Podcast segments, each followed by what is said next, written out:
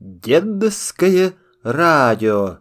Жизнь и приключения Робинзона Круза. Глава 18. Робинзон замечает на берегу следы человеческой ноги. Стих Робинзона. Его догадка и предположение об этом следе. Ожесточение Робинзона против диких и готовность мстить им. В течение довольно долгого времени жизнь моя текла тихо и мирно, без всяких неприятных приключений. Но вдруг одно обстоятельство сильно потревожило спокойствие души моей. Однажды я пошел к своему боту. Пришедший на берег, я заметил на песке какие-то следы. Рассмотрев внимательнее, я убедился, что это были следы ноги человеческой. Я остановился в изумлении, как бы пораженный громом или испуганный страшным видением. Я оглядывался кругом, однако ничего не видал, ничего не слыхал. Взошел на небольшой холм, чтобы рассмотреть, нет ли чего вдали.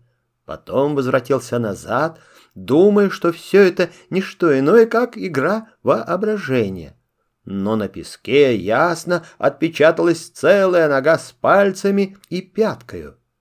Испуганный этим, я быстро побежал домой, непрестанно оглядываясь назад.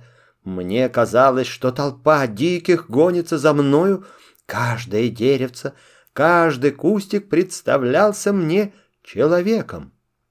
Совершенно не помню, как я очутился дома. Перелез ли я через забор или прошел через отверстие, сделанное в скале, и которое я называл дверью. Страх отнял у меня память.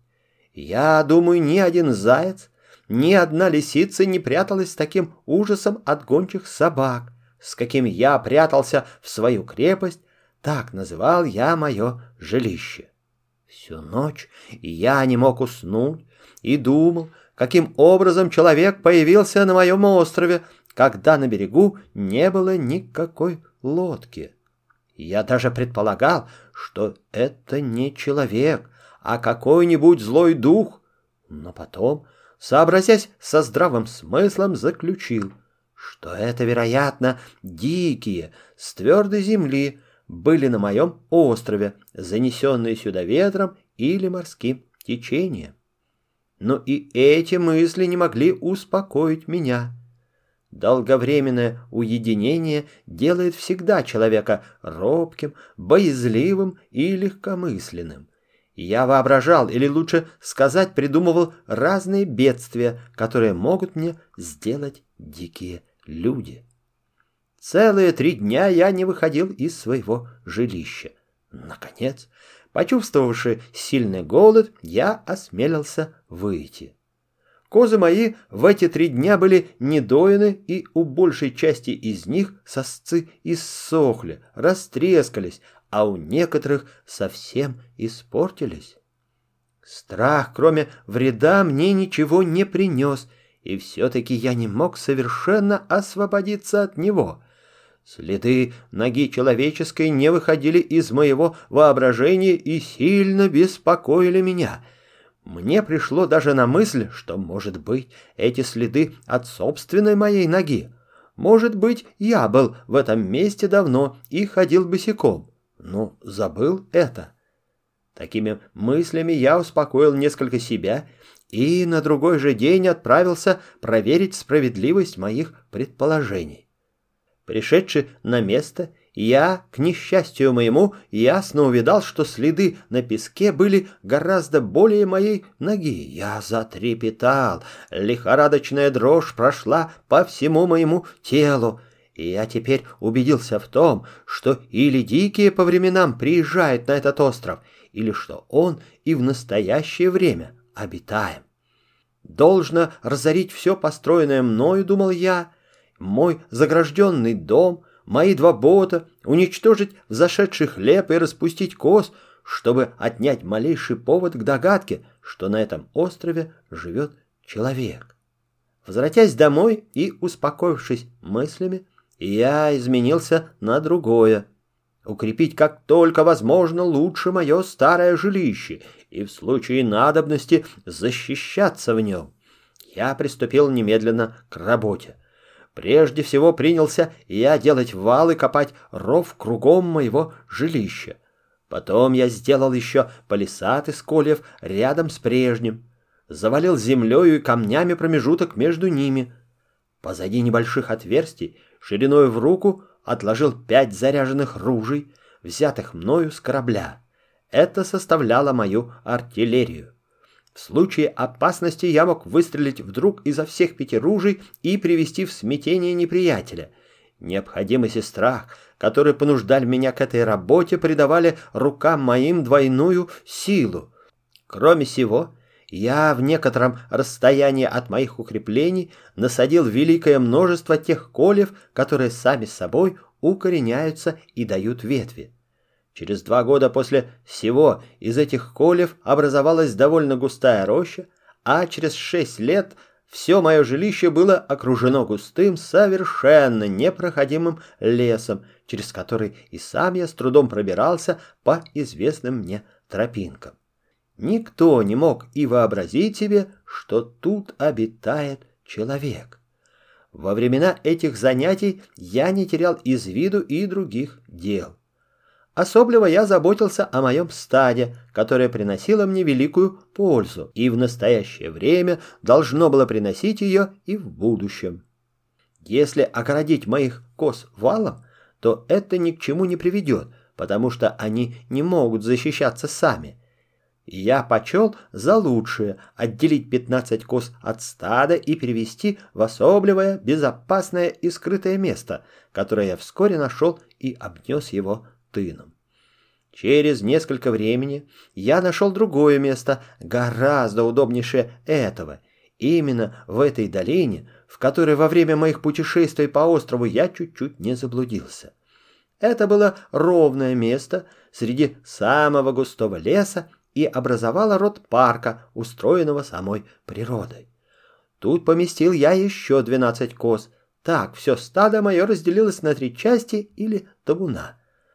Вот сколько забот, усиленного труда, непрестанного страха и тревоги наделал мне в течение двух лет один только след человеческой ноги. Я обыкновенно каждый день ходил из одного табуна к другому, осматривал, в каком состоянии находятся мои козы и доил их. Однажды, возвращаясь из табунов домой, мне вздумалось отправиться на восточный край острова я взошел на довольно высокий холм и заметил вдали на море движение и нечто похожее на лодку. У меня дома было несколько зрительных трубок, взятых мною с корабля, но, по несчастью, я не захватил с собой ни одной, и потому не мог узнать, лодка ли это или что-то другое двигалось по воде. С этого времени я положил себе за правило никогда не выходить из дома без зрительной трубки. Сошедший с холма, я увидел, что нахожусь в такой части острова, в которой никогда не бывал. Сделав несколько шагов вперед, я остановился в ужасе. Предо мною рассеяны были человеческие черепа, кости ног, рук и других частей тела. На середине тел под пеплом огонь, вокруг которого поделаны были из земли скамейки. Перед моими глазами было ясное доказательство того, что дикие соседних островов или земель посещают этот остров, привозили сюда своих военнопленных умерщвлять и есть. Огонь под пеплом еще тлелся, следовательно, были здесь они недавно и, окончивши свое варварское пиршество, уехали на той самой лодке, которую я сейчас видал на море. Я со страхом и грустью удалился от этого места, и сердце мое сокрушалось, слезы лились из глаз моих, и, поднимая руки к небу, благодарил Бога за то, что находился в части света, отдаленной от этого варварского рода. Это бесчеловечное дело так сильно меня раздражило, что я горел сильным желанием во что бы то ни стало отмстить извергам человечества, которые равнодушно убивали слабых и безоружных своих пленных и пожирали их. Мой остров осквернился такими бесчеловечными пиршествами, и я хотел подстеречь диких, и во время самого пиршества стрелять в них, то придумывал сделать подкоп под тем самым местом, где они собирались, взорвать их вместе с землей на воздух, то, наконец, намеревался напасть на них внезапно с саблей в руках и изрубить их. Мое озлобление к диким так было велико, что я часто прихаживал на тот берег и искал случая с ними встретиться. Мне удалось найти недалеко от берега такое уединенное место, где я удобно мог скрываться в большом дуплистом дереве и стрелять в них из ружей и пистолетов, не будучи замеченный моими врагами. Когда я отправлялся в эту засаду, то брал с собою всю свою артиллерию, ружья и пистолеты, заряженные пулями или нарубленными кусками железа. Продолжение следует.